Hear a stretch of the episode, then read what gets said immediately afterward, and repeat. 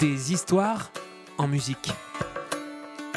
Plus on concentre les prises de décision entre les mains de personnes et plus on prend le risque que ce soit de mauvaises décisions ou des décisions qui ne vont pas dans le sens collectif. Et ça, l'histoire de l'humanité nous le rappelle en permanence. Et on met en place des procédures de qualité qui sont de plus en plus draconiennes pour justement contrôler et venir compenser la perte d'implication des employés qui justement n'arrivent plus à trouver de sens dans, dans ce qu'ils font. Plutôt qu'aujourd'hui dans les systèmes hiérarchiques où on fait monter l'information là où se trouve le, pouvoir, c'est-à-dire en haut de la hiérarchie, en haut de la pyramide, eh bien on fait descendre le pouvoir là où se trouve l'information. On est tous arrivés avec notre propre raison d'être. Et au bout de deux heures, on s'est retrouvé euh, à trouver le dénominateur commun sur une phrase, quelques mots, euh, où tout le monde semblait euh, avoir un peu le poil qui se hérisse, enthousiasmé, tu vois. Donc vraiment, c'était pas un compromis, c'était vraiment un consentement. Euh, dans la chanson, dans les concours, tu vois, les, les télécrochets et compagnie, on se retrouve à craindre le talent des autres. À partir du moment où on a une raison d'être qui est collective, il n'y a plus de compétition dans une structure, c'est-à-dire qu'on nourrit tous la raison d'être un sportif, euh, si sa raison d'être, c'est de faire aimer le foot ou le tennis à des millions de gens sur la planète euh, et pas forcément de gagner la compétition, euh, peut-être qu'il jouera différemment et peut-être qu'il perdra aussi différemment ou qu'il gagnera différemment. Et là, ça sera peut-être le tennis qui gagnera et pas l'individu.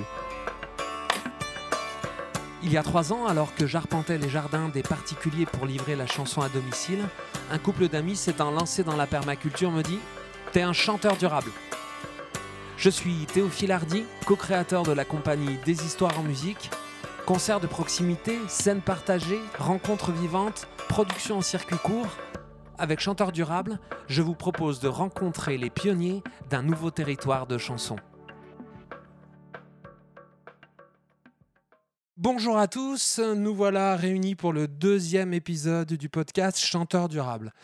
Alors, euh, pour ce deuxième épisode, je reçois Nicolas Moitron, comédien, entrepreneur, et qui euh, est euh, par ailleurs mon voisin, puisque nous habitons tous les deux à Genasse, près de Lyon. Alors, on s'est connus cette année, en fait, dans le cadre de notre implication dans les élections municipales de notre chère ville de Genasse.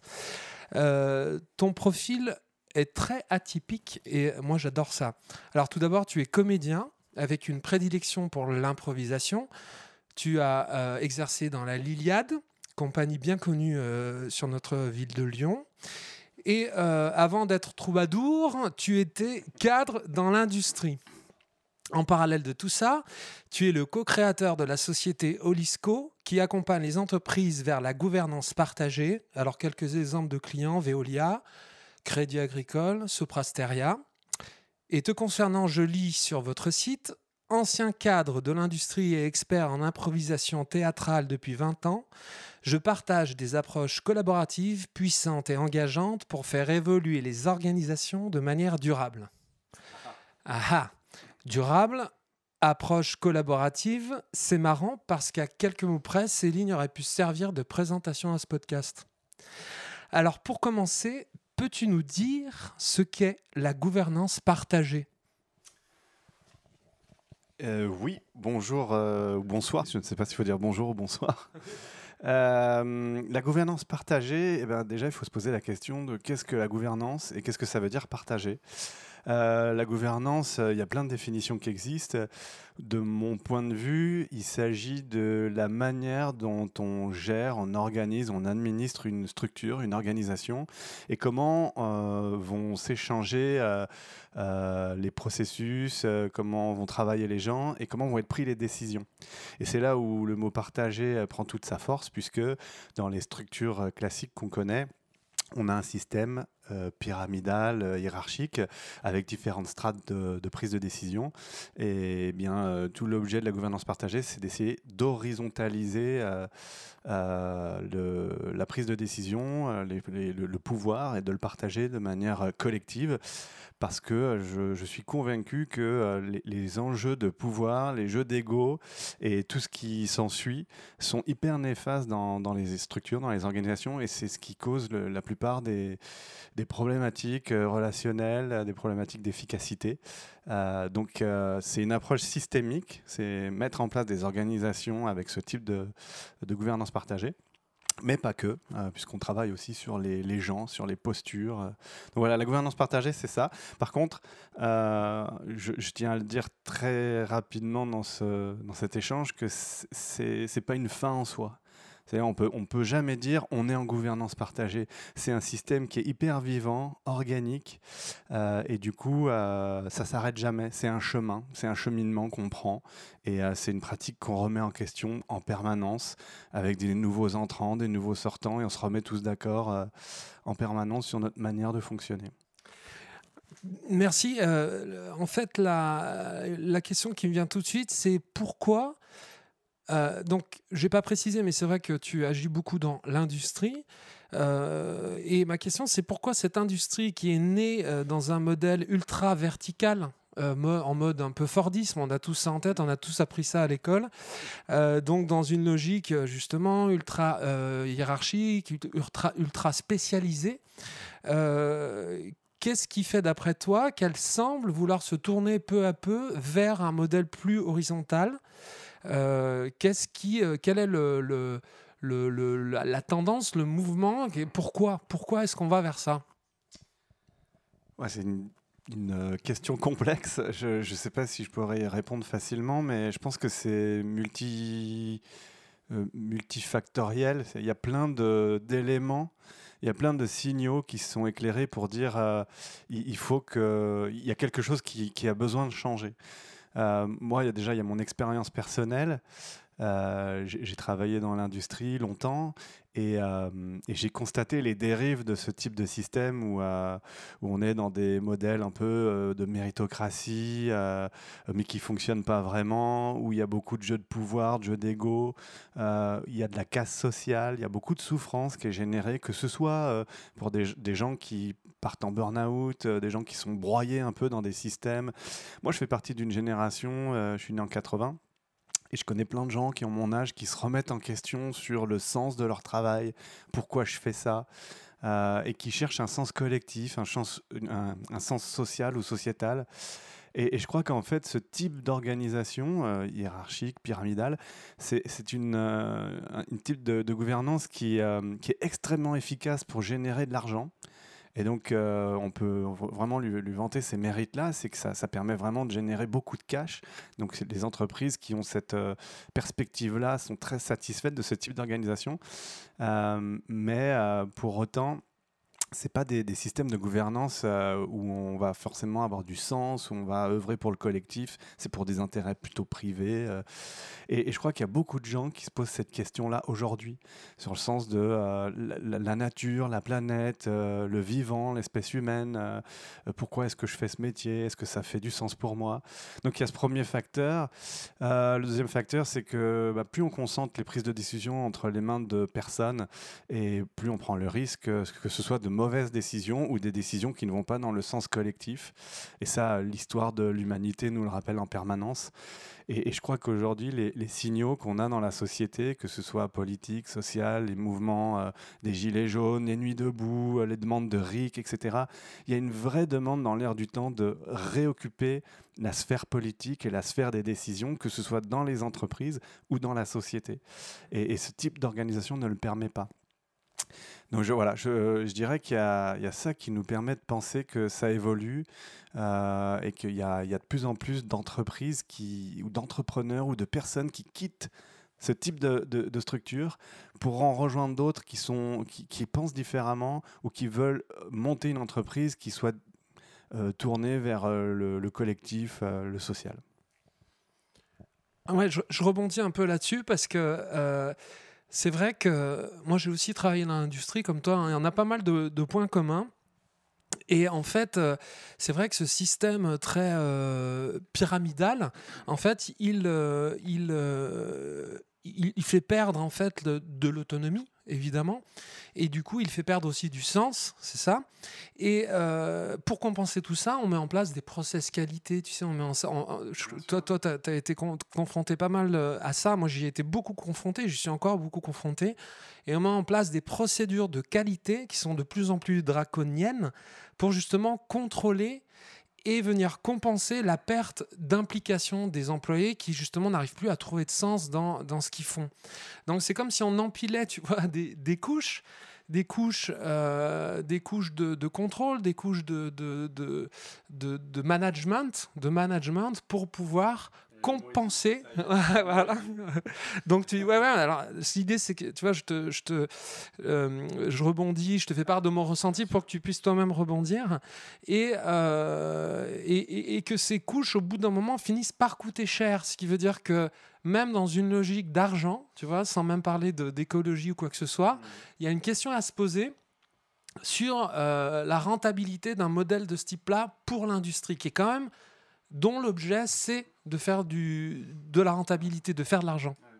Bah, il y a beaucoup d'entreprises aujourd'hui, euh, et les grosses boîtes notamment, qui sont dans cette logique de profit, qui se questionnent sur euh, leur manière de, gouverner, enfin la leur gouvernance.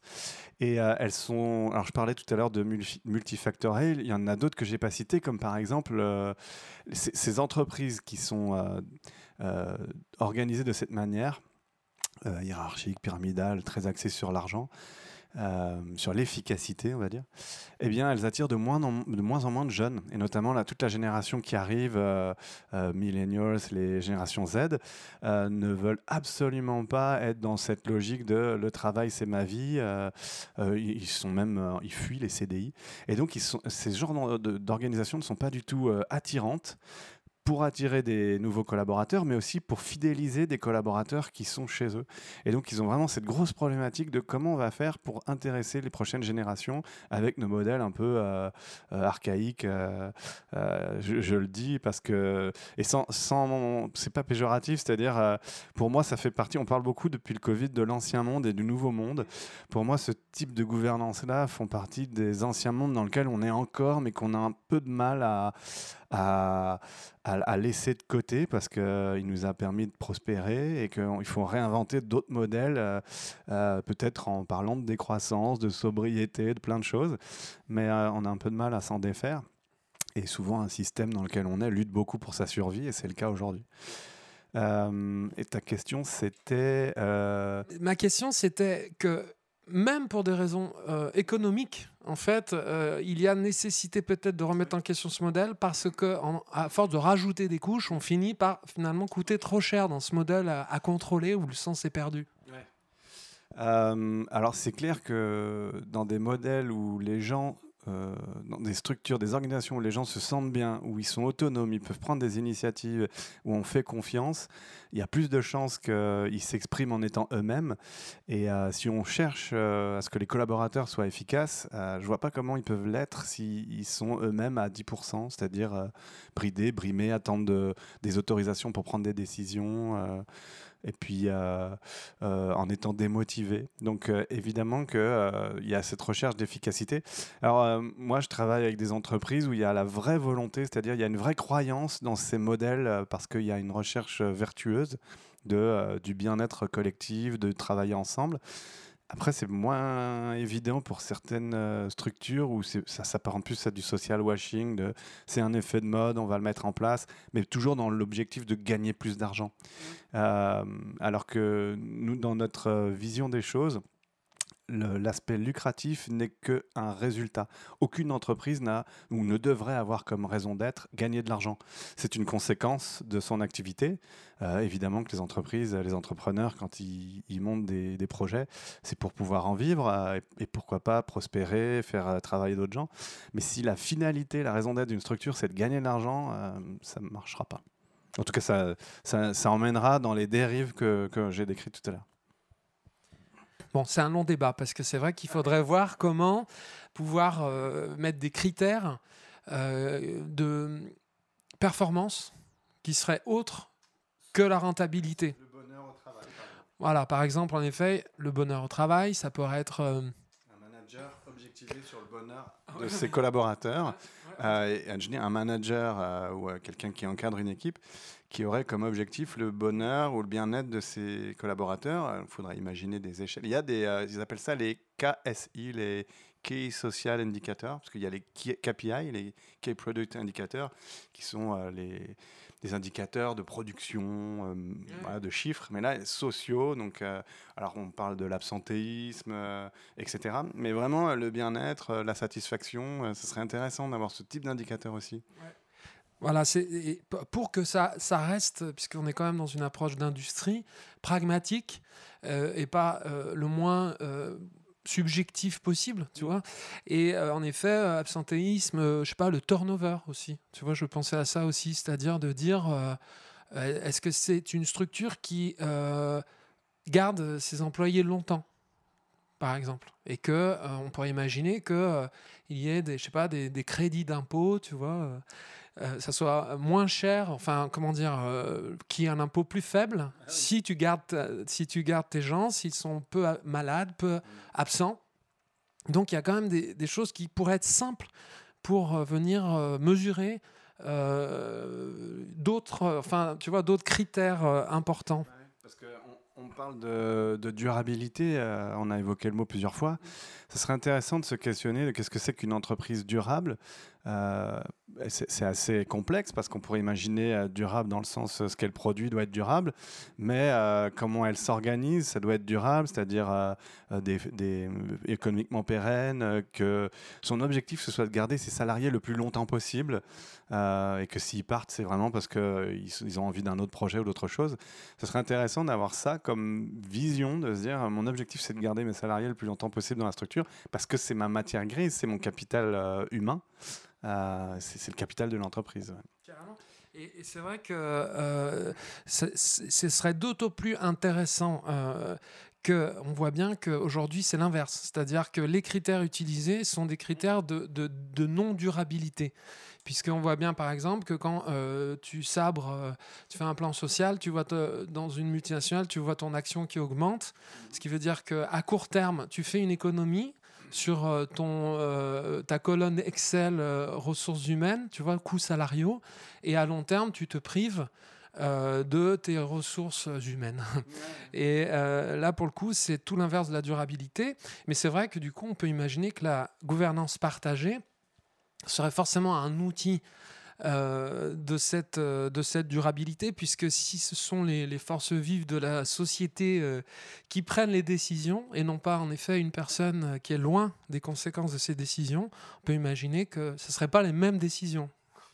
Ah ouais, pour reparler de la gouvernance partagée, le principe, hein, quand on l'explique dans les conférences qu'on anime avec mon associé, c'est que Plutôt qu'aujourd'hui, dans les systèmes hiérarchiques où on fait monter l'information là où se trouve le, pouvoir, c'est-à-dire en haut de la hiérarchie, en haut de la pyramide, eh bien, on fait descendre le pouvoir là où se trouve l'information. Donc, c'est très imagé, mais au moins, on comprend bien le principe. Et donc, euh, le pouvoir de décision, il se situe au niveau où on a besoin de les prendre, là où l'information euh, se passe, là où elle est en temps réel. Et donc, euh, c'est beaucoup plus efficace, etc.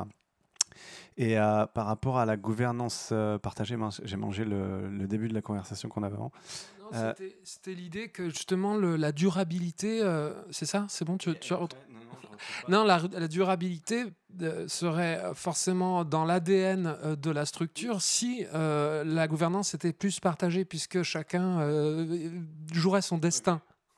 Euh, voilà, ce que je voulais dire aussi sur la, gouvernance partagée, euh, c'est que pour les structures euh, qui sont les plus avancées dans ce type-là d'organisation, qui ont vraiment mis en place de l'autogouvernance, ou de la gouvernance collaborative, enfin, je sais pas, il n'y a pas de, mot encore qui s'est imposé, mais c'est euh, la notion de euh, il n'y a plus de lien de subordination. Il peut y avoir des liens hiérarchiques euh, dans des structures parce que il y a des équipes qui peuvent être supervisées par des superviseurs, etc. Mais il n'y a plus de lien de subordination. Donc il n'y a plus de manager. Le terme n'existe plus, ce sont des facilitateurs d'équipe. et, leur objectif, c'est d'aider les équipes à, régler leurs problèmes. Euh, mais il n'y a plus ce lien, euh, l'outil du manager qui est le bâton ou la carotte, euh, je te sanctionne ou je te récompense, et le command and control où je te donne un objectif et je vais contrôler pour voir si tu l'as atteint ou si tu l'as pas atteint. Et à la fin, je vais décider si tu vas avoir une augmentation ou pas. Euh, si je vais te récompenser ou pas. Euh, tout ça, c'est hyper infantilisant en fait. Euh, je connais plein de managers qui m'ont dit dans le passé, ouais, mais tu comprends, ils se comportent comme des enfants, donc c'est normal qu'on on les gère de cette manière-là. Mais je pense qu'on, si on veut que les gens grandissent, il faut les accompagner autrement. Mais en tout cas, dans les entreprises, les structures en gouvernance partagée, on ne peut pas virer quelqu'un. Donc il y a tout un tas de processus qui sont mis en place euh, pour que les gens euh, puisse euh, changer de comportement ou alors à la fin arriver au bout du processus et dire bon bah je pars mais on peut pas les virer. Euh, alors je te parle des cas les plus extrêmes. Euh, les augmentations tout ça se décide entre pairs ou alors c'est de de l'auto attribution c'est on décide soi-même de l'augmentation qu'on aura. Mais tout est fait de manière hyper transparente les salaires sont tous connus de tous les augmentations aussi et on est vraiment dans une, euh, euh, une approche qui est radicalement différente, à l'opposé de. Euh, je ne sais pas si tu as déjà vécu ça. Moi, j'ai vécu le, le cérémonial de la distribution des, enveloppes. donc, elles sont cachées, on les donne aux gens dans des réunions, on les fait venir 5 minutes, voilà, tu auras temps, etc. Chacun repart avec son enveloppe et tout le monde pense que personne n'en parle. Et en réalité, pendant 24 heures, tout le monde s'échange. Alors, tu eu combien? Tu as eu combien? Euh, et au final, euh, c'est la journée la pire dans une entreprise. Euh, et c'est un espèce de. Ouais, de J'en perds le mot, mais c'est hallucinant de voir ça. à quel point. Et puis, ouais, hyper contre-productif. Et puis, ouais, tu voulais prendre le micro? Oui, parce que j'ai, je veux te lancer sur un, justement un sujet-là. en quoi la collaboration la coopération peut être plus euh, stimulante, plus efficace, plus productive que la compétition. Parce que tu me demandais si, j'avais vécu ça. Et moi, j'ai vécu ça, évidemment, comme tout le monde, à différents niveaux. J'ai vécu ça dans l'industrie. Moi, je travaillais pour une structure, euh, à l'époque, il y a bien, bien longtemps, une structure qui était américaine et qui faisait un, meeting euh, mondial avec tous les commerciaux, puisque j'étais commercial dans une autre vie. Et il y avait les, les, les awards du meilleur vendeur. Et donc, on, se retrouvait, si tu veux, à vraiment euh, euh, organiser une espèce de, le, vendeur, enfin comment dire, le producteur du produit, le, distributeur du produit, euh, se retrouvait vraiment à récompenser le meilleur vendeur du monde entier, le meilleur distributeur dans chaque pays. Donc on organisait vraiment une compétition, il y avait vraiment une compétition qui était organisée. Donc c'est vrai que bon, bah, la personne qui gagnait, elle était euh, heureuse mais jalousée. Et puis pour tous ceux qui perdaient, ben, il y avait un petit coup de, tu vois, de, sur l'ego. C'était très pas simple. Mais malheureusement, moi j'ai vécu ça aussi dans la chanson. Et c'est là où je trouve ça encore un peu plus, euh, un peu plus étonnant c'est justement que euh, je trouve que cette compétition est venue un petit peu euh, dans, des domaines où, alors, à mon avis, pas dû être. Quoi. Mm. Et la chanson, c'est typique, c'est-à-dire que dans la chanson, dans les concours, tu vois, les, les télécrochets et compagnie, on se retrouve à craindre le talent des autres. Moi, j'ai vécu ça dans, ma chair. Hein. C'est-à-dire que je me suis retrouvé à me dire, bah, dis donc, lui, euh, il est bon, euh, chier, je, suis mal, quoi. Et ça, je trouve que c'est horrible.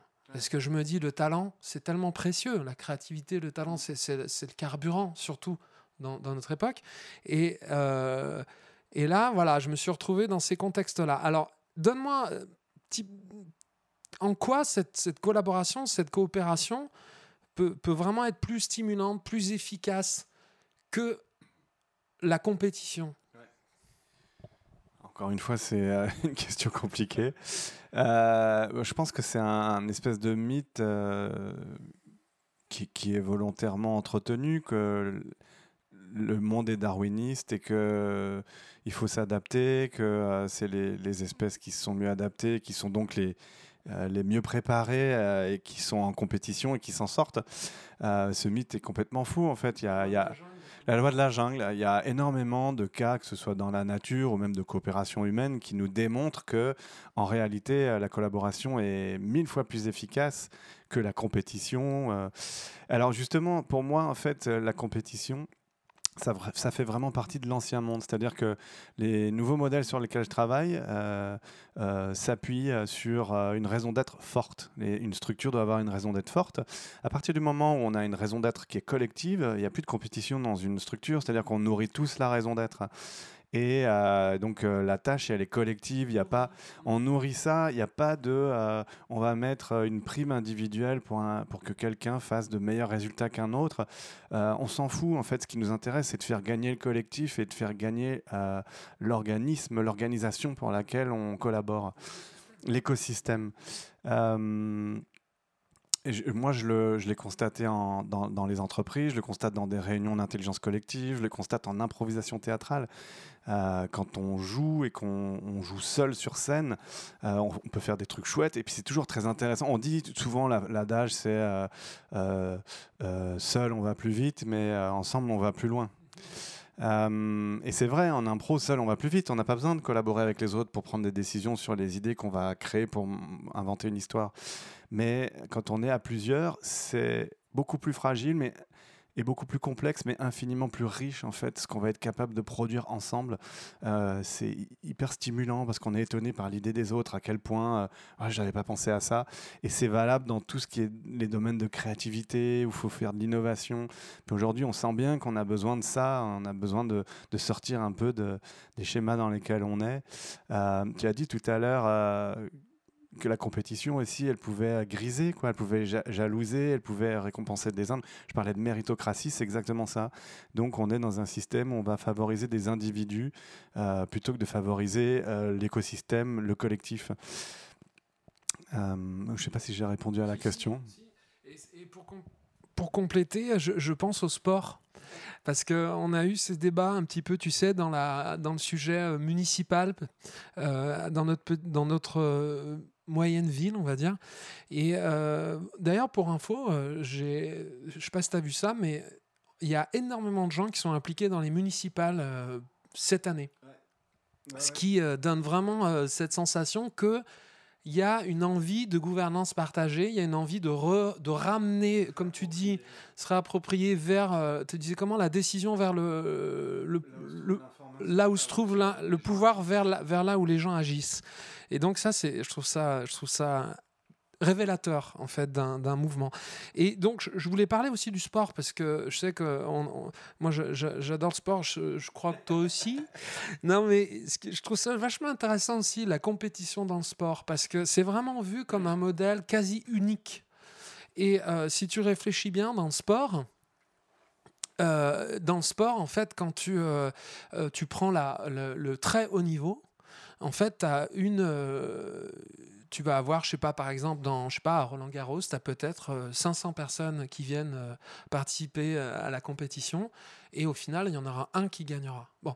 Et puis, avant ces 500, on a peut-être 3000 qui sont, qui sont semi-pro ou professionnels, et puis qui ne sont jamais arrivés euh, à, Roland Garros. Et puis si tu vas encore plus loin, tu as tous ceux qui sont dans des petits clubs, qui rêvent d'être Federer ou Nadal. Puis si tu vas encore plus loin, il y a tous ceux qui sont devant leur écran, qui en fait... ça c'est toi. qui...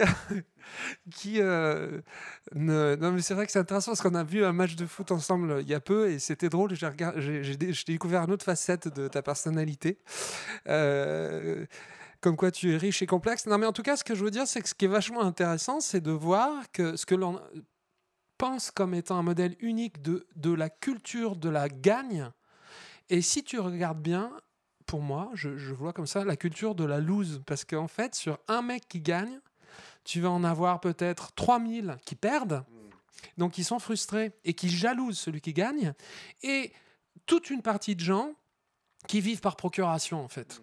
Donc ça, c'est terrible. Et pour celui qui, gagne, en fait, tu vas prendre il, va être très jalousé, très isolé, parce qu'il aura vé- vécu sa, sa- Comme ton commercial. voilà, il aura, voilà, il aura exactement, c'est le même principe que ce que je, disais par rapport à l'industrie dans le sujet commercial, et donc euh, il va vivre ça finalement un peu seul. Bon, et euh, et, et- et c- ça reste ce, ce- ce modèle quasi, euh, quasi, euh, voilà, quasi unique. Et alors que pour finir, on, on voit que la plupart, moi par exemple, j'adore jouer au tennis pour la beauté du geste. De- J'ai de plus en plus de copains, par exemple, qui comptent plus les points. Et ça, ça existe. Mais c'est pas le modèle. C'est hyper intéressant ce que tu dis parce que ça se reboucle en fait. C'est-à-dire que quand tu dis il gagne, mais qu'est-ce qu'il gagne le vainqueur de Roland Garros? Il gagne euh, le trophée, un grand chelem, euh, euh, il va avoir des points euh, sur le classement euh, ATP mondial, et puis il va gagner surtout beaucoup d'argent. Après, euh, on peut vraiment se poser la question euh, de est-ce que c'est le sport, euh, est-ce que c'est le tennis qui gagne? J'en sais rien. Mais tu parles de beaux jeux. Je, pense qu'il y a beaucoup de supporters qui ont envie de voir des, sportifs qui se, qui se défoncent, qui s'arrachent pour mettre leur trip sur le terrain et, donner du spectacle, du beau jeu. Je pense qu'on peut pardonner à, à un sportif ou à une équipe d'avoir perdu s'ils ont tout donné. On peut être déçu, mais euh, si on a vu du beau jeu, alors bien sûr, euh, la beauté, c'est aussi la victoire. Mais, euh, mais en réalité, bah, comme tu disais, quand il y a une victoire, il y a forcément un perdant. Et la culture de la loose dont tu parles, elle me fait aussi beaucoup écho à ce que nous, on travaille beaucoup dans les structures gouvernance partagée organique, c'est le droit à l'échec, le droit à l'erreur, qui n'existe pas ou qui existe peu dans des organisations où on cherche l'efficacité optimale. L'erreur n'est pas permise. Alors évidemment, euh, il y a erreur et erreur. Quand on envoie une fusée sur la Lune, euh, une erreur, elle peut exploser. Euh, mais on parle de- d'erreurs au quotidien, dans des réunions, on n'a pas pris la bonne décision, et des entreprises apprenantes aussi, comme ça. Et plus on va laisser aux gens la liberté et la confiance de vous avez fait de votre mieux, et vous allez apprendre de vos erreurs, et plus on va grandir ensemble, en fait. Que quand on est dans la sanction et dans la peur de se tromper, qu'on ne peut pas euh, euh, avoir la moindre défaillance, on est des machines, on n'est plus des humains. Et donc ça nous déshumanise totalement. Et, nous, dans les structures sur lesquelles on, travaille, c'est justement de retrouver cette forme d'humanité euh, et cette part de nous qu'on a complètement occulté dans les entreprises euh, à, forte efficacité, qui est euh, mécanique. Et là, on, on reparle de sensibilité, on reparle d'intuition, on reparle d'émotion. euh, et donc, on est dans une entièreté de, de nous-mêmes pour pouvoir prendre les décisions en pleine conscience, pour prendre conscience des autres, prendre conscience de soi-même, etc. Pour revenir sur, sur le sport, les entreprises à raison d'être, pour peu que dans un même domaine d'activité, une entreprise dite concurrente aujourd'hui dans, le système dans lequel on est elle est concurrente puisqu'elle va me prendre des parts de marché. Mais si elle a une raison d'être qui est similaire à la mienne, elle n'est plus concurrente en fait. On, a le même objectif. C'est, je sais pas, euh, par exemple, euh, euh, nous, notre raison d'être, c'est de permettre aux gens de, leur élever leur niveau de conscience pour mieux vivre ensemble. Et si je croise des entrepreneurs, des entreprises qui ont cette raison d'être, on va collaborer ensemble, on sera plus concurrents. Et donc je me dis, un sportif, si sa raison d'être, c'est de faire aimer le foot ou le tennis à des millions de gens sur la planète, euh, et pas forcément de gagner la compétition, euh, peut-être qu'il jouera différemment et peut-être qu'il perdra aussi différemment ou qu'il gagnera différemment. Et là, ça sera peut-être le tennis qui gagnera et pas l'individu. Excellent, excellent, excellent, excellent. Excellent. Moi, je, je vis ça. euh, tu sais, on, on- je t'ai parlé des, des concerts à domicile, des chants de jardin. Alors nous, c'est vrai que on a, on a, on a vécu. euh, donc je dis nous parce que j'ai quelques artistes avec moi qui, qui, partagent cette expérience.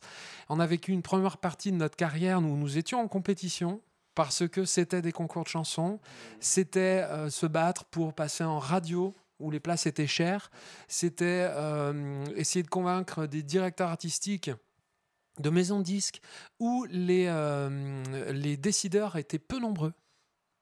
Centralisation de la décision. Euh, pareil pour les circuits chansons de, sa- de, de, de- de spectacles vivants, où on savait par exemple qu'en France, si tu veux euh, rentrer dans le euh, circuit de chansons françaises, il y a trois personnes à convaincre. Voilà. Et si tu, tu n'es pas dans la couleur artistique, avec leur propre sensibilité, musicaux qui sont les mêmes. Voilà, avec- on se retrouve avec des courants musicaux qui sont les, la- les mêmes, puisque évidemment, puisque tu as deux ou trois décideurs, comme il y a peut-être 200 salles de chansons françaises en France, eh bien, les 200 autres sont influencés euh, par ce prescripteur. Et c'est respectable. Le modèle est ainsi. La, la subjectivité de la personne qui décide se comprend. Mais là, le problème, c'est que si tu n'es pas dans la ligne artistique, dans le goût artistique, le réseau est fermé jusqu'à ce que la personne change.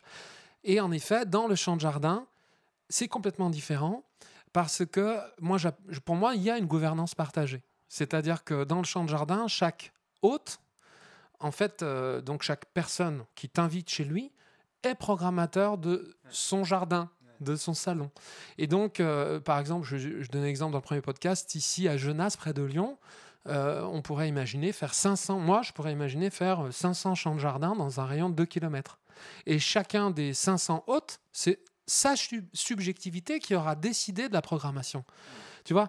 Et donc là, ce qui est révolutionnaire pour moi, ce qui, ce qui est incroyable, c'est que c'est euh, on passe d'un système où là, je te parlais de la chanson française, circuit chanson française traditionnelle, où il y a trois décideurs, on passe à un circuit où il y en a 500 sur 2 km. Et du coup, chaque artiste peut a une- un nombre de scènes très très large, un nombre de décideurs très très large, et euh, nous pouvons, grâce à ça, prendre chaque talent des autres chanteurs comme une aubaine, parce que moi je vais passer à un endroit et je vais dire tiens tu peux programmer Romain Lateltin parce que moi je l'ai vu sur scène et tu peux y aller les yeux fermés. Et l'année suivante il va il va il va programmer Romain Lateltin. Et pour moi si Romain Lateltin est bon c'est fondamental parce que je vais, pouvoir, je vais pouvoir le recommander les yeux fermés. Donc le talent, au lieu d'être un ennemi, euh, au lieu d'être un concurrent, devient un allié. Tu te rends compte? C'est- euh, voilà, c'est ce que moi j'ai vécu euh, dans le champ de jardin et je, je pense que cette gouvernance partagée, elle est au cœur de ce système. Alors, la question que je que j'ai un doute sur le fait que les grosses structures, les multinationales, le modèle entreprise multinationale, soient euh, adapté, si tu veux, à ce monde. euh, comment dire? Alors attends, je vais, je vais peut-être essayer de poser une- la question différemment. Tu, dis- tu disais tout à l'heure génération euh, millénium, génération Z. Il y a Y Z. Voilà, alors déjà, si tu peux un tout petit peu euh, dire quelques mots là-dessus et, dire pourquoi, d'après toi, nous ou la génération de nos parents a, acceptait ce modèle et pourquoi cette génération-là ne l'accepte plus? Alors là, euh, je suis pas un spécialiste de la question, mais je peux te donner euh, mon niveau de compréhension euh, là aujourd'hui avec ce que j'ai vu et ce que j'ai lu. Je crois qu'effectivement, on a des chocs générationnels. On a, euh, on pourrait parler de. Alors moi, j'ai 40 ans, euh, je suis né en 80, donc mes parents, euh, euh, la génération précédente, c'est un peu la génération entre guillemets dorée, hein, puisque plein emploi. Oui. oui, si. Mais à quel prix Alors à quel prix de la guerre de nos grands-parents, tu veux dire? Ah oui, oui. Mais c'est quand même la génération où euh, on est les hippies, euh, post-hippies, enfin ouais, où euh, tout va bien, c'est génial, c'est la prospérité, c'est la fin de la guerre, en tout cas la guerre sur le, le sol où on est. Il y a de l'emploi, il y a de l'argent, on construit des maisons, c'est génial, mais on se pose pas trop la question de savoir si c'est durable ou pas durable. Euh, mais moi, je, re- je repense à mes grands-parents, par exemple, qui ont connu la guerre, euh, qui ont travaillé à, à 14 ans, et, euh, et j'entends encore mon grand-père qui disait, et qui est relayé dans les bouches de mes parents, qui est la valeur travail. Alors, je pourrais, enfin voilà, on pourrait débattre longtemps de qu'est-ce qu'une valeur et est-ce que le travail est une valeur. Mais non, mais là, alors je renvoie les gens du podcast sur euh, une euh, conférence de d'un philosophe français sur le bonheur au travail. Ce philosophe s'appelle mince, j'ai perdu son nom. Je pourrais le rajouter dans. Ouais, on, on le rajoutera. Voilà. Euh, mais ça aurait été quand même classe que je le sorte. je le retrouverai. Euh, et donc, il parle du travail. Est-ce que c'est une valeur, pas une valeur? Et, il démontre l'idée que ça puisse être une valeur, euh, parce qu'une valeur n'est pas marchandable. Le travail l'est. Une euh, valeur est permanente tout le temps, en toutes circonstances, ce qui n'est pas le cas du travail, etc. On peut, le travail bien fait peut être une valeur, l'amour du travail peut être une valeur, mais le travail en soi n'est pas une valeur. Voilà. Euh, pourquoi est-ce que je parlais de tout ça? Oui, euh, parce que les grands-parents et les parents, euh, pour eux, c'était une ascension sociale. La reconnaissance sociale passait par le travail. et c'était, on, pouvait faire une carrière entière dans une entreprise. on y rentrait à 14 ans, on en partait à la retraite. ce qui n'est plus vrai aujourd'hui. C'est même mal vu, en fait, quand on reste dans une structure toute sa carrière. On se dit, mais qu'est-ce que tu fous là? Ça fait déjà 15 ans, pourquoi tu n'es pas parti? C'est le seul moyen d'avoir une augmentation, par exemple. Et, et donc, euh, je crois qu'ils ont travaillé aussi avec l'effort de reconstruire et pas trop se poser de questions et pas trop rechigner, etc. Euh, donc, il fallait faire sa part, quoi. Euh, nous, aujourd'hui, on est dans une logique totalement différente. On est conscient. Il y a eu tout un mythe qui a été créé autour de si vous avez un bon travail, une maison, un chien, un scénic, deux enfants et une piscine, alors vous serez heureux. Euh, je crois que notre génération, euh, les quarantenaires, on a joué le jeu pendant 10-20 ans. Et au bout de 20 ans, on a fait le bilan que les postes à responsabilité intéressants, euh, ben, on ne nous les donnait pas. ils étaient toujours tenus par les mêmes boomers. Que l'argent, la récompense, le mérite ne, ne, se faisait pas aux gens qui travaillaient ou qui avaient de la valeur, mais à ceux qui savaient se positionner, qui savaient être bons en politique dans une entreprise ou qui savaient magouiller. Euh, alors c'est pas le vrai. Je, suis en train de, tirer un petit peu à boulet rouge. C'est pas des généralités, mais euh, je crois qu'on a vraiment joué le jeu de euh, ouais, on va travailler et puis on va être heureux. Et en fait, non, on n'est pas heureux. la génération Y, on appelle ça la génération Y. Y, le pourquoi. C'est une génération qui a besoin de sens et qui a besoin de savoir pourquoi on fait les choses. Et je crois qu'aujourd'hui, la quête de sens des quarantenaires, c'est je comprends pas ce que pourquoi. Et donc, on, est en train de tous se rediriger ou de se reconvertir dans d'autres métiers ou d'en faire plusieurs parce qu'on se dit que pourquoi faire qu'un métier si plusieurs métiers peuvent nourrir un même pourquoi, une même raison d'être? Et la génération Z, euh, c'est la suivante, hein, c'est ceux qui sont nés, qui n'ont pas connu la 98 à la Coupe du Monde. Euh, dommage pour eux. Ils ont, ils ont eu la suivante en 2018. Et c'est la génération Zapet, c'est-à-dire euh, réseaux sociaux. Euh, ils sont nés dans le numérique. Euh, nous, nos premiers téléphones, c'était des téléphones à touche, là, les Ericsson. moi, j'avais à 20 ans, j'ai eu mon premier téléphone portable. Aujourd'hui, ils les ont à 9 ans, les téléphones, les smartphones. Ils sont connectés, ils vont sur les réseaux sociaux, ils sont connectés au monde, tout va plus vite. L'information, c'est l'ère de l'information. Et donc, il y a besoin d'être connecté aux autres en permanence et pas d'être enfermé dans une structure. Donc, il y a vraiment cette volonté d'aller de beaucoup de changements. Euh, on veut les choses tout de suite euh, et euh, on se lasse très vite. Et le travail, ce n'est qu'un moyen de pouvoir faire des choses qui nous plaisent vraiment, mais c'est pas une fin en soi, ce qui était le cas pour les anciennes anciennes générations. Donc il y a vraiment eu cette évolution qui s'est faite sur le rapport au travail, je pense. C'était ça la question. Ouais, carrément. On est en plein dans la question. merci, je trouve ça passionnant. Euh, parce que. Euh, attends, j'essaie de, rejoindre ce que. Non, non, mais oui, parce que en fait, oui, je, je, te posais cette question puisque tu me disais, en fait, dans les multinationales, ils n'arrivent plus à recruter euh, ces, ces, générations Y et Z, Y. Tu vois, là, vraiment, j'apprends. Y et zapping, je savais pas du tout. Je suis complètement d'accord avec ce que tu dis. C'est-à-dire que Y, le sens, oui, c'est-à-dire que jusque-là, le sens peut-être, c'était je fais quelque chose qui n'a pas de sens, mais j'ai une sécurité, j'ai de l'argent. Bon, donc finalement, le contrat peut, peut être respecté. Voilà. Bon, en tout cas, euh, mais si de l'autre côté, euh, as pas de, tu, tu, continues à bosser, voire même plus, et que tu n'as pas, comme tu disais, le, la promotion, donc la reconnaissance, et puis finalement qu'en termes d'argent, tu vois que c'est pas forcément ultra rentable. En effet, là se repose la question du fond et du sens. Euh, et dans la, après, dans la logique zapping, euh, c'est pareil. Euh, là, je te rejoins complètement. mais, et, et, c'est là-dessus où je rebondis. C'est-à-dire, dans, ce, dans cette.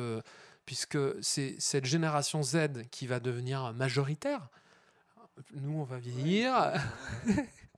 et peut-être même encore plus, encore plus zapping, encore plus Internet, encore plus relié, encore plus pair à pair.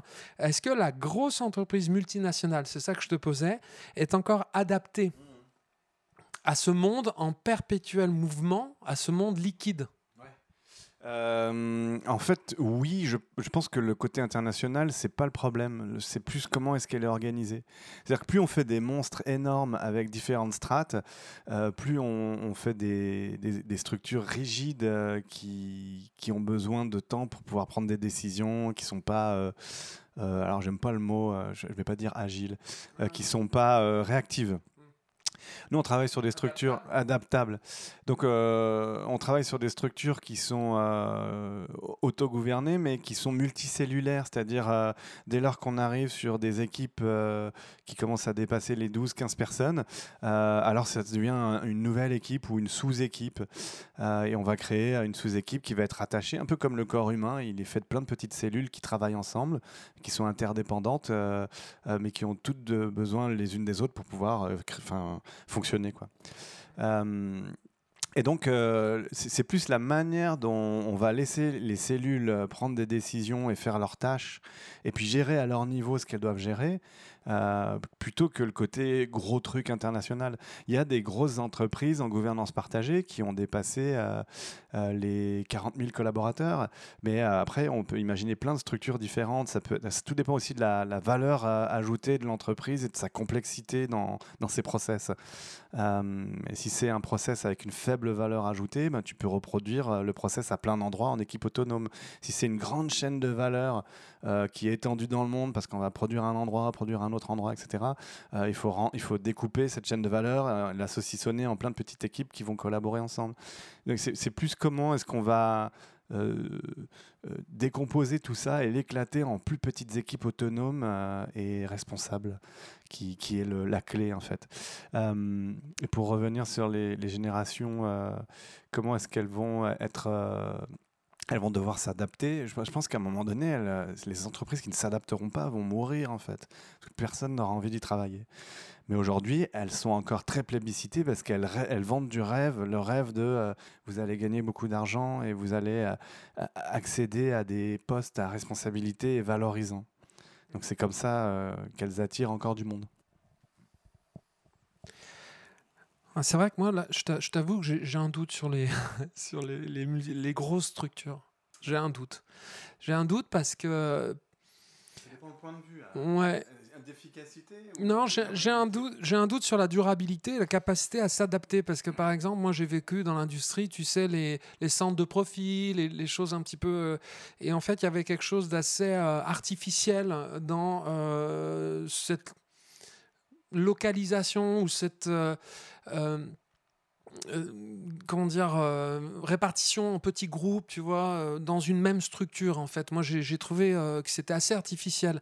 Moi, la sensation que j'ai, tu vois, de ce que je vis, parce que j'ai encore une part dans l'industrie, ce que je vis, c'est que j'ai la sensation que le modèle, c'est des structures plus petites qui viennent en fait s'agglomérer, des, des, structures plus petites, très autonomes, très autonomes, qui viennent en fait s'agglomérer autonome à tout niveau, au niveau de la gouvernance, au niveau financier, au niveau de la, propriété, tu vois, et de la liberté, du coup, et qui viennent s'agglomérer sur des, projets de manière assez euh, ponctuelle, ce qui permet, euh, quand il n'y a pas de projet, de s'agglomérer sur un autre projet. Tu sais, comme une logique un peu nucléaire, tu vois, on s'agglomère, on se désagglomère, et du coup, il n'y a pas l'inertie euh, qu'une structure grosse qui, qui va essayer de artificiellement de créer des centres de profit, tu vois, mais finalement va être extrêmement lourde dans sa décision, dans son... Tu vois, tu vois ou pas ce que je veux dire? Oui, je vois complètement ce que tu veux dire et, en fait ça, ça vient nourrir euh, ce que l'on fait sur les, les structures euh, organiques en gouvernance partagée puisque euh, on est, ce sont des entreprises qui s'organisent euh, et qui se questionne sur on a besoin de quoi pour nourrir notre raison d'être. Hein. on va avoir besoin de euh, gérer, euh, je sais pas, un client, de faire une facture, etc. Et tout va être décomposé en rôles. Et un rôle égale un ensemble de tâches, une mission, une raison d'être est rattachée à un rôle, un périmètre d'action, des redevabilités. Et on va demander à quelqu'un d'énergiser ce rôle donc d'habiter ce rôle. Mais un rôle n'est pas une fonction. C'est-à-dire que je peux habiter 40 rôles dans une entreprise. Et lorsque ce rôle n'est plus utile, eh bien, on le supprime ou s'il faut le dédoubler, on en crée un deuxième. Donc comme tu disais, un peu de manière euh, euh, comme ça, très très organique ou nucléique, nucléaire, nucléaire. Euh, où on, peut imaginer dans des, en gouvernance partagée que, en fait, c'est des, des, structures organiques parce qu'elles sont connectées aux besoins réels du présent, du maintenant. On est dans le moment, dans le maintenant. Donc, on a besoin de ça, on le crée. On n'en a plus besoin, on le supprime. Donc, c'est hyper réactif. Euh, et il n'y a pas de on va supprimer une fonction, on supprime un rôle, puis j'en ai encore 16 autres, c'est pas un problème.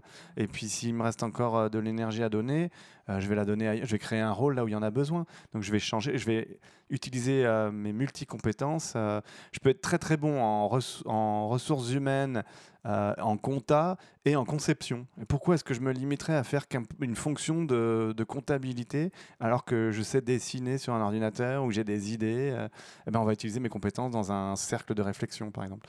Et je trouve que c'est une approche hyper intéressante où on va utiliser les compétences des gens et pas les cantonner dans une case. Euh, et par rapport aux grosses structures, il ben, y, a des exemples quand même d'entreprises, hein, euh, et il y a des exemples dans la nature où, euh, qui sont extrêmement complexes et qui pour autant fonctionnent très bien. Tu es un exemple. Le corps que tu constitues est, représenté de milliards de cellules en interaction en permanence. Il y en a qui meurent, il y en a qui se reproduisent suivant tes besoins. Euh, et pour autant, euh, ton corps fonctionne très bien. Euh, Internet fonctionne de la même manière, l'économie mondiale fonctionne de la même manière. Une forêt est un écosystème extrêmement complexe, fait d'interactions, et ça fonctionne très bien. Un banc de poissons, un une murmuration d'oiseaux. Tu sais, c'est les nuages d'oiseaux qu'on voit dans le ciel. Eh ben, pareil, ils ont un système d'organisation extrêmement complexe. C'est des milliers d'oiseaux et il n'y en a jamais un qui se choque avec un autre.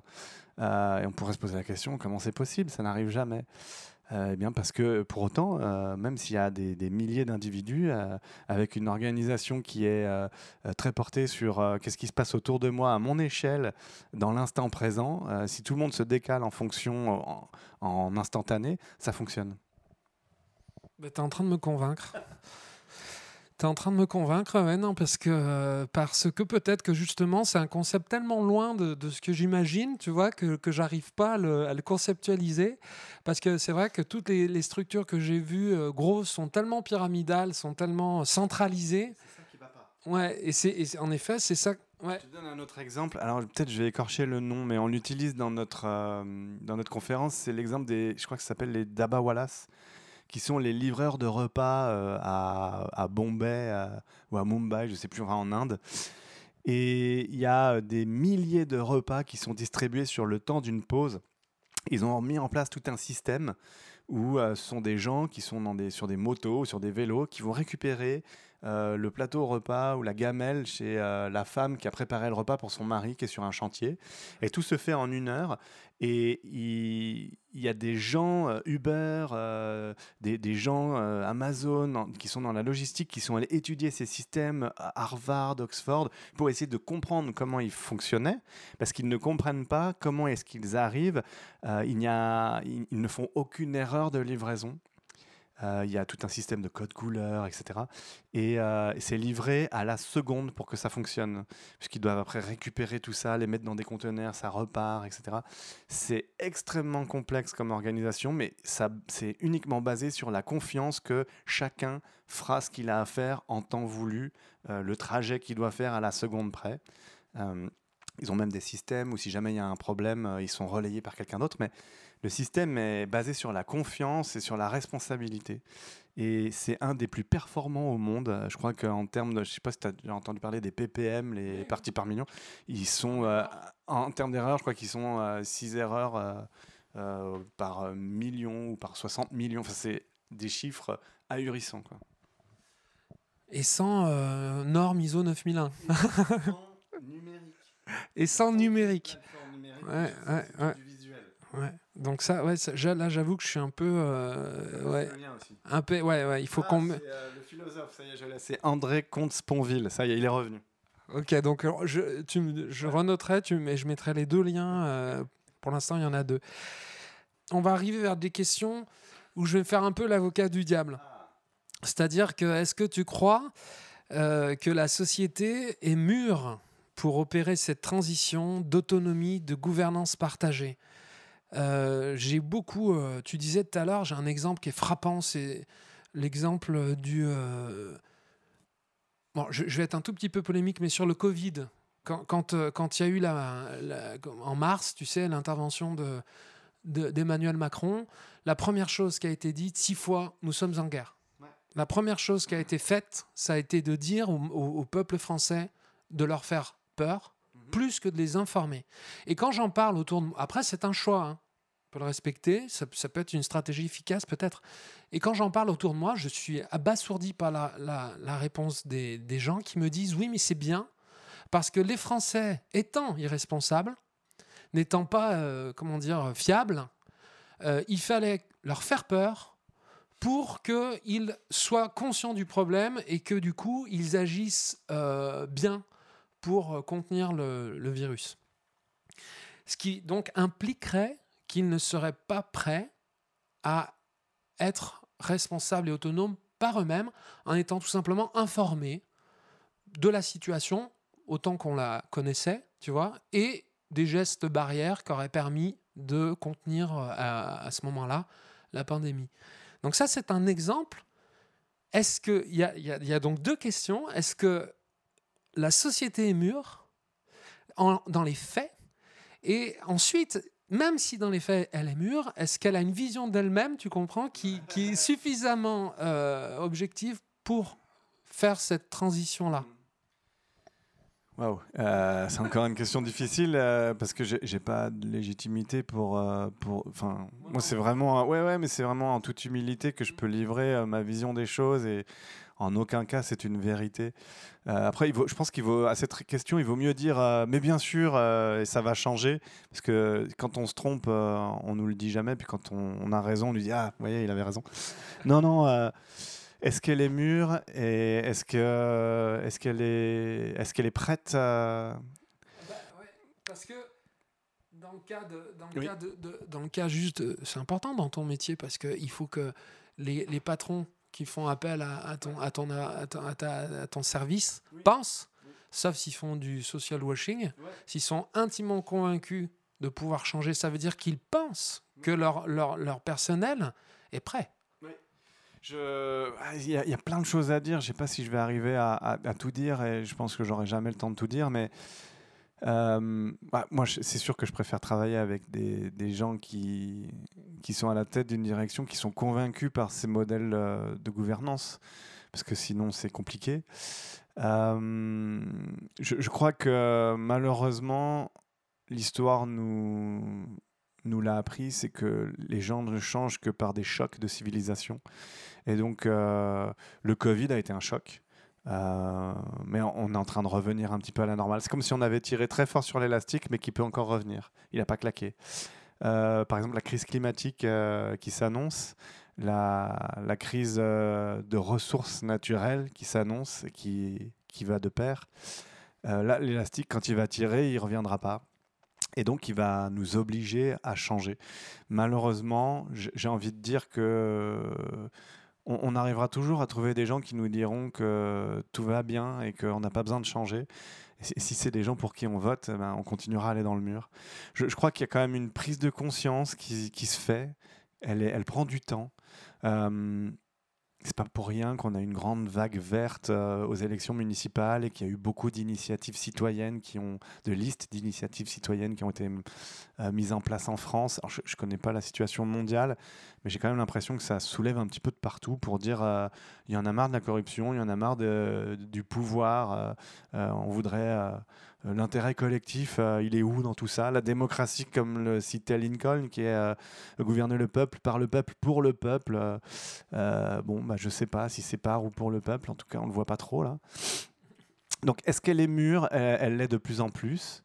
les réseaux sociaux ont cette accélère les choses. Et pour ça, c'est vraiment salvateur. Euh, il y, a plein de dérives des réseaux sociaux qu'on pourrait critiquer. Mais je crois que si, on arrive à, bien les utiliser, ça peut être un, atout majeur dans la transformation euh, de, nos sociétés. Euh, donc ça évolue. Est-ce que ça évoluera assez vite? Je ne sais pas. parce qu'on a une échéance qui arrive et qui est pas si lointaine, la, crise climatique. Et, là, on est en train de parler de 10-20 ans. Alors quand je dis ça, ça paraît catastrophique, mais quand on écoute aujourd'hui les gens, quand on écoute les gens qui font de la collapsologie, par exemple, on se rend compte que on, va, notre génération, on va être touché aussi, en fait. Ce pas que nos enfants. Ah, la collapsologie, c'est la science. Euh, je ne saurais peut-être pas l'expliquer comme il faut, mais c'est euh, la science euh, de l'effondrement de la société. Et donc, il y, a plein de, sciences qui étudient les problèmes climatiques, les problèmes énergétiques, les problèmes sociaux, etc. Et la collapsologie a rassemblé un peu toutes ces sciences-là pour faire l'étude systémique de l'effondrement de, de civilisations l'effondrement de l'humanité, pas de la planète, il hein, faut bien différencier. Euh, moi, ce que je me dis, c'est que à mon échelle, en fait, euh, euh, c'est ce qu'on essaye de faire avec notre société Olisco, c'est de se dire qu'est-ce qu'on peut faire changer? Je crois que tu, as utilisé le mot penser tout à l'heure. Il faut qu'on pense. Il faut qu'on arrête de nous interdire de penser. Il faut qu'on arrête de nous changer les mots qui veulent dire autre chose. un plan de sauvegarde de l'emploi, c'est un plan de licenciement. Le développement durable, c'est pas durable. Euh, il y, a tout un tas de mots. Alors, je peux vous renvoyer vers euh, plein de gens que j'apprécie beaucoup, comme Franck, Lepage ou d'autres gens comme ça qui ont fait des conférences super sympas. Mais on a besoin de penser, on a besoin des mots et on, a besoin de se rassembler pour se rendre compte qu'en fait on veut la même chose. On est enfermé dans une forme d'individualisme et puis, euh, on nous empêche d'identifier quel est le mal du problème. Euh, mais là, ça va être très, très politique ce que je vais dire. Donc, on va sortir du cadre. Mais voilà, ça, c'est mon, mon, opinion. Mais euh, d'essayer de comprendre qu'est-ce qui est à l'origine de tout ça. Et du coup, peut-être que si on était un peu plus conscient des autres et pas voir que son intérêt personnel, on voterait différemment ou on serait exigeant différemment par rapport aux, aux gens qui, à qui on on, donne notre pouvoir pendant une période donnée. C'est une élection. Et euh, il y avait est-ce qu'on est mature? Et l'autre question c'était? Non, c'est ça, c'est pour, cette transition. moi, je, sais que j'ai vécu. Euh, moi, je travaille pas mal en, Maghreb, tu sais, et, euh, et, en fait, j'ai vécu le printemps arabe de vraiment de très près. Et c'est vrai que je crois que les, voilà, juste avant le printemps arabe, un Internet censuré, euh, limité euh, uniquement à ce que le, gouvernement euh, voulait en fait transmettre. Et puis l'avènement en effet des smartphones, des réseaux sociaux, et qui, qui fait que certainement on communique de pair à pair, on a conscience de ce qui se passe beaucoup plus facilement en Europe les médias s'éclatent, les, messages se diversifient et euh, euh, l'histoire racontée par euh, le dictateur en Tunisie, par exemple, moi je connais bien la Tunisie, d'un seul coup s'effondre. L'histoire partagée, commune, verticale, centralisée, s'effondre. Et là, le, de, le rôle des réseaux sociaux, il est énorme. C'est vrai. Ça, c'est vraiment un exemple d'accès à l'information qui, de niveau de connaissance des, des, autres modèles, tu vois, des, des autres, de, de, comme des neurones qui se connecteraient, tu vois, entre eux, qui, qui font que l'histoire à laquelle on adhère jusque-là, eh bien là, on n'y adhère plus. Il y a d'autres histoires, tu vois. Justement, euh, je crois que ce qui change aussi beaucoup, c'est que maintenant on a beaucoup plus d'accès à la connaissance et à l'information pour décrypter les choses, pour comprendre ce qui se passe. Et, euh, en fait, quand on sort un petit peu son nez de euh, nos habitudes, des médias mainstream qui ont un petit peu un mode de pensée unique, hein, qui est très euh, dirigé, on se rend compte que quand on commence à, aller vers des courants qui ne sont pas forcément les nôtres, on voit le monde différemment et il est beaucoup plus complexe et euh, plus complet aussi. Et, on se rend compte que les histoires qu'on nous raconte ne sont pas forcément euh, la réalité, c'est un point de vue. Et je pense que c'est très très important pour qu'on devienne mature, qu'on prenne conscience et que les choses changent, c'est qu'on puisse regarder ce qui se passe un peu de côté, un peu différemment. et, pour rajouter aussi euh, sur la conversation, c'est que moi j'ai un copain qui est euh, neuro, euh, chercheur en neurosciences et il m'expliquait la théorie du chaos. Et il me disait qu'en fait, le, chaos, il suffisait de 10% d'une population pour faire changer et basculer des opinions, un modèle. Et il me parlait des, des, grains de sable ou des avalanches. Il suffit d'un grain de sable pour que le tas s'écroule. Une avalanche, il suffit d'un flocon supplémentaire pour que tout craque. Bah là, c'est pareil. En fait, toute la question, moi, que je me pose, c'est je suis convaincu que le système dans lequel on est va imploser et va, euh, laisser place à autre chose. Toute la question qui est en jeu, c'est pas. Euh, euh, il y, en a deux. Il y a quand, à quel moment ça va craquer, et la deuxième, c'est qu'est-ce qui va prendre place? Est-ce que ça va être un, système encore plus inégalitaire et encore plus tourné vers les dérives de ce qu'on connaît? Ou est-ce qu'on va euh, repartir sur quelque chose euh, où on va remettre euh, tout à plat et se poser des questions de l'intérêt collectif et de comment on fonctionne différemment? J'en profite juste pour, pour, pour, placer ce que, ce que, un podcast que j'ai écouté sur Génération Do It Yourself c'est le nom du podcast, euh, du patron de Believe Digital. Believe Digital, c'est le distributeur euh, le plus euh, en place de la musique sur Spotify, Deezer, des plateformes digitales. Et pour, pour exemple, d'un modèle qui est en plein, en plein bouleversement, le numéro 1 des streamings et des ventes, c'est Joule, en France. Pourquoi pas? Bon. Mais en Estonie, ça va être le Joule estonien dans chacun des pays, le numéro un est un local. Non, mais c'est. je sais que tu as marre d'envie d'écouter ça. on va y aller.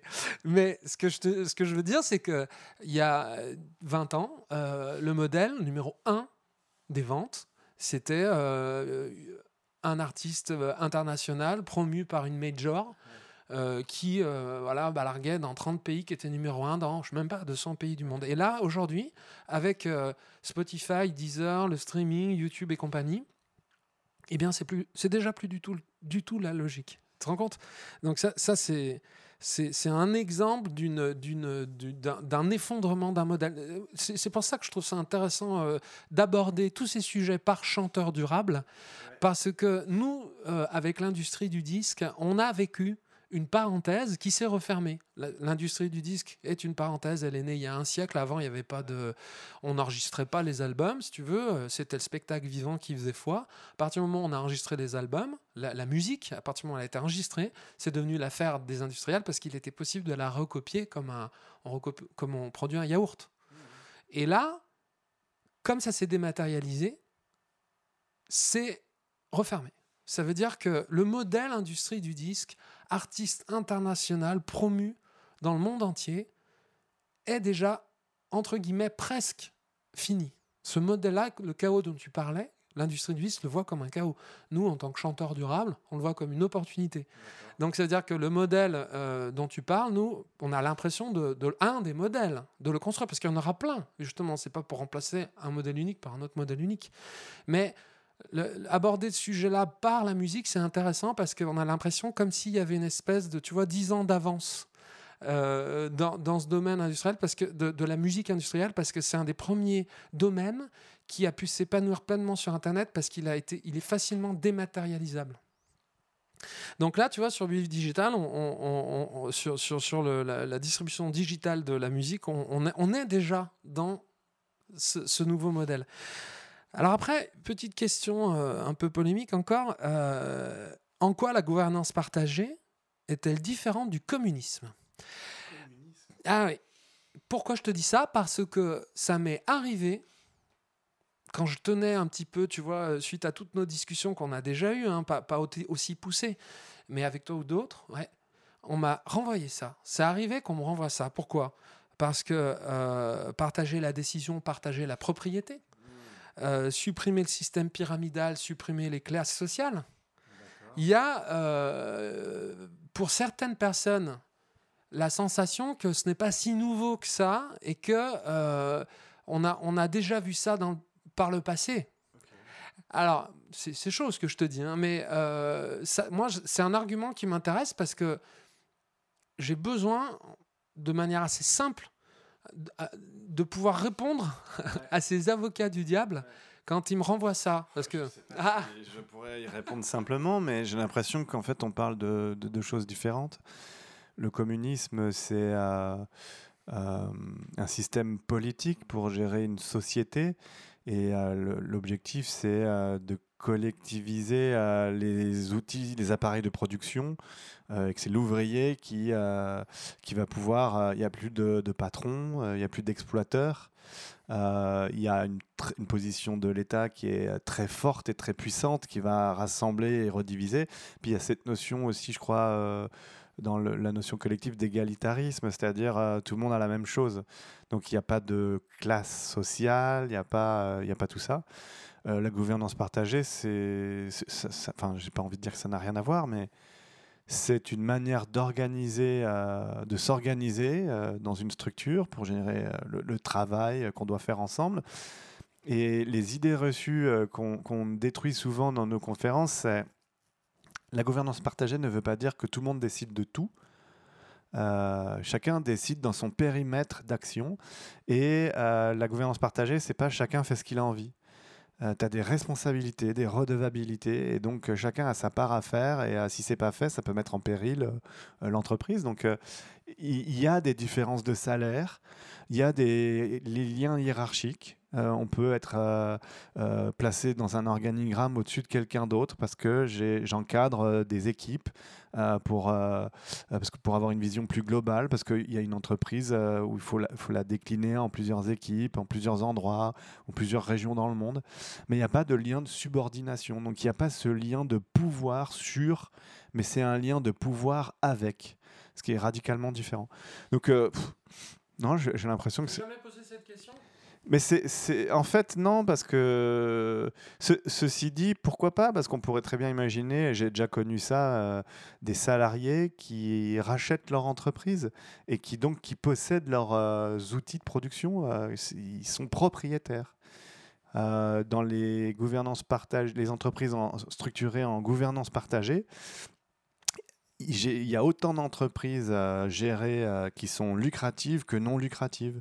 Donc il n'y a pas une question de profit ou pas de profit, c'est plus une manière de penser euh, euh, comment est-ce qu'on travaille ensemble et comment on se répartit le pouvoir. On appelle ça aussi l'intelligence distribuée. C'est-à-dire euh, comment on va distribuer le pouvoir, comment on va, on va prendre nos décisions ensemble. Ça ne veut pas dire que tout le monde décide de tout à tous les niveaux. Il y a des gens qui ont des prises de décision à d'autres niveaux. Mais le, communisme, c'est autre chose. Et puis, euh, non, mais je pense qu'on garde aussi l'idée du, communisme euh, soviétique et puis euh, qui, est né d'une révolution et qui s'est terminée en dictature et qui a fait beaucoup de mal à l'idée de Marx au départ, qui, qui, qui était pas tout à fait comme ça. Euh, je suis pas un spécialiste du marxisme, hein, mais euh, en tout cas, ça me fascine ce qu'il a pu écrire et à quel point ça s'est vérifié en fait euh, dans la société. Ce qui est intéressant, peut-être, c'est de se dire tiens, une société communiste qui a évolué et qui s'est adaptée comme la Chine, qui aujourd'hui est peut-être la première puissance mondiale. C'est intéressant de se poser la question. Il y a peut-être des, mauvais côtés, il y en a sans doute beaucoup, et puis il y, a des choses dont on pourrait s'inspirer mais si, si, derrière le communisme, il y a l'idée ou la valeur de dire euh, on fait les choses euh, pour le bien collectif, alors oui, euh, il y a un lien avec la gouvernance partagée. Oui.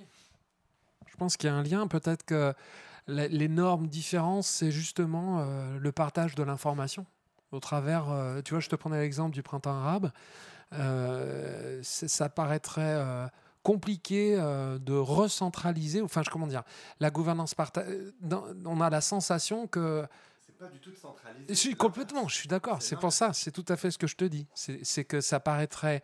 Euh, euh, pour moi, la différence, c'est que tu te dis, en effet, dans, dans, un monde connecté où l'information est vraiment extrêmement partagée, je prenais l'exemple du printemps arabe, ça serait compliqué que ça soit récupéré ou récupéré, ou tu vois, que ça soit détourné comme a peut-être l'a pu être le communisme. Moi, je sais pas, je suis pas un expert, mais euh, je pense que c'est peut-être ça le, le, gardien d'un éventuel, euh, d'une recentralisation, tu vois, de, de, de cette belle idée de, qui s'applique au quotidien, puisqu'on a, c'est ton métier. Moi, j'ai toute cette expérience au quotidien dans mon métier d'artiste, donc c'est pas une utopie. Tu vois ce que je veux dire? Donner euh, des exemples. euh, Je pense que derrière tout rejet, euh, il y a une peur. Et la, peur du communisme, c'est la peur de, de se retrouver au même niveau que tout le monde, alors qu'il y a des envies d'ascension sociale, d'avoir de meilleurs salaires. Et, et ça, enfin, la gouvernance partagée, enfin, la, la question ne se pose pas, puisque tout le monde se met d'accord sur il y a un rôle, il y a des missions. euh, combien est-ce que ce rôle euh, pour ces missions-là pourrait être euh, rémunéré? Puis la décision, elle va être prise collectivement. Et puis si, si tu as 15 rôles dans une société, tu auras 15 fois où tu additionneras les rémunérations qui seront associées. C'est- un exemple. Les entreprises ne fonctionnent pas toutes comme ça. Euh, mais mince, je viens de perdre le fil de ce que je voulais dire parce que je pars dans tous les sens. Euh, ouais, ça va revenir, ça va revenir. Je te- je te- allez, je- je- je- Non, mais ce que peut-être aussi la différence, c'est que. Ah, vas-y. Et je reviens après. Et donc, dans, dans toute peur, euh, il y a- dans tout rejet, il y a une peur, ouais. Euh, et oui, oui, je crois que il y, a- il y a vraiment ça dans, le, dans la, la peur des gens et des exemples dans des entreprises en gouvernance partagée où euh, très rapidement, il y a des managers qui, dans des, structures que j'ai visitées, qui ont dit euh, euh, Moi, ça me convient pas, euh, je vais partir parce qu'en fait, je me rends compte que j'ai- j'aimais avoir le pouvoir sur des gens. Et donc, je, ne supporte pas de ne plus avoir le bâton, la carotte, de récompenser. Je me sens pas important. Pour moi, sur le CV ou sur, euh, dans l'organigramme, quand il y avait mon nom avec manager 2, c'était important.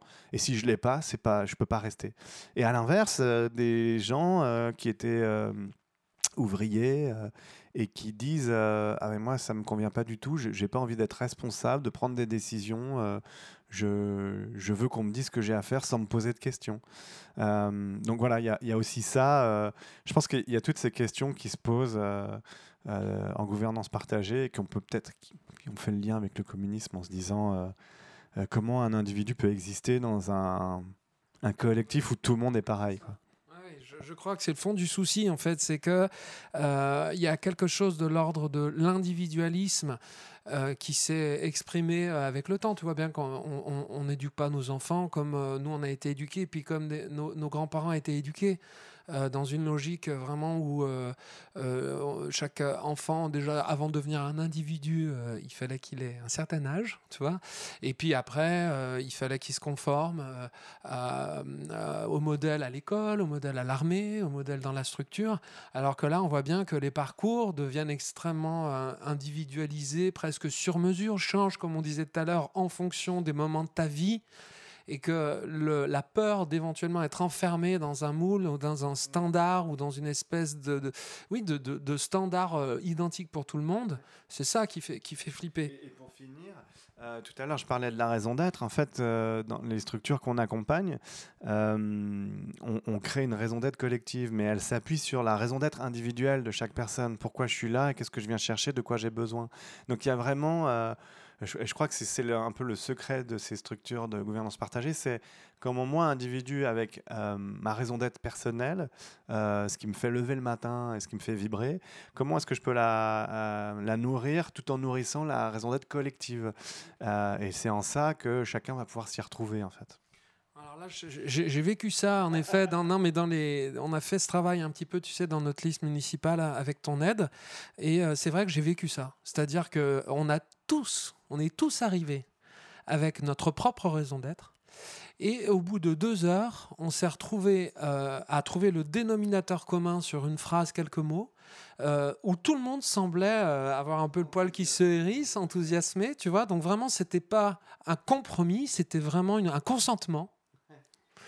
Et ce cadre étant posé, on avait la sensation, moi j'ai la sensation aujourd'hui, qu'on est entièrement libre euh, de- d'exprimer pleinement notre énergie, notre créativité en fonction de notre disponibilité, de nos compétences, de notre temps qui peut changer moment, dans, les moments de nos vies.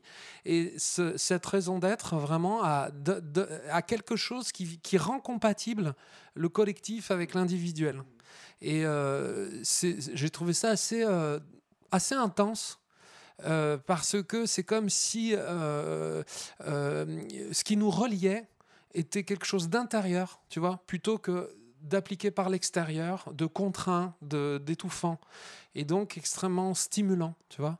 Et c'est ce qui fait que j'ai voulu qu'on se parle, qu'on se parle, tu vois, qu'on se cause aujourd'hui. Voilà, je suis, écoute, on arrive à, à, à la fin. Il y a tellement de choses à dire. Je te laisse le mot de la fin. Je te laisse le mot de la fin. Je voulais juste te dire que voilà, je suis très content. Je trouve qu'il y, a du, fond à, ce qu'on a échangé. Je trouve que pour moi, tu es un pionnier de, cette transition. Tu un pionnier de cette transition, que euh, dans le domaine industriel, c'est ultra précieux ce que tu fais, et je peux te dire que dans le domaine de la chanson, de la musique, euh, c'est des mots-clés euh, que, qui, vont, qui vont être extrêmement utiles et durables voilà, dans ce nouveau territoire de chanson. Allez, un petit mot pour finir, Nicolas. Un petit mot pour finir, parce que je ne pourrais pas euh, arrêter ce podcast sans, citer euh, la personne que j'ai découverte et sa, et sa conférence qui m'a mis le pied à l'étrier de, de, de tout ce que j'ai évoqué, qui est euh, Frédéric Laloux, qui a écrit un livre euh, qui s'appelle euh, Reinventing Organization. Il parle de, de de gouvernance et il a fait toute l'analyse de, depuis l'homme qui vivait dans sa caverne jusqu'à l'homme moderne aujourd'hui et comment est-ce que nos, nos, systèmes de gouvernance ont évolué. il, en fait tout un chemin. Euh, historique. Alors c'est une histoire, hein, c'est lui qui, c'est sa vision des choses, encore une fois. Mais du coup, il nous raconte quelque chose qui est, euh, extrêmement puissant. Et il est euh, très très positif dans le fait que les choses vont changer euh, qu'elles vont évoluer. Et donc j'ai envie de, garder cet optimisme. Euh, je ne sais pas quand, je ne sais pas ce qui va le remplacer, mais je crois que, euh, pour reprendre les mots de tout à l'heure, si nous sommes en guerre, alors il va falloir qu'on lutte fort pour que la, la balance penche du bon côté. C'était Chanteur durable. N'hésitez pas à partager le lien du podcast et à me retrouver sur Des histoires en musique et théophilardi.com.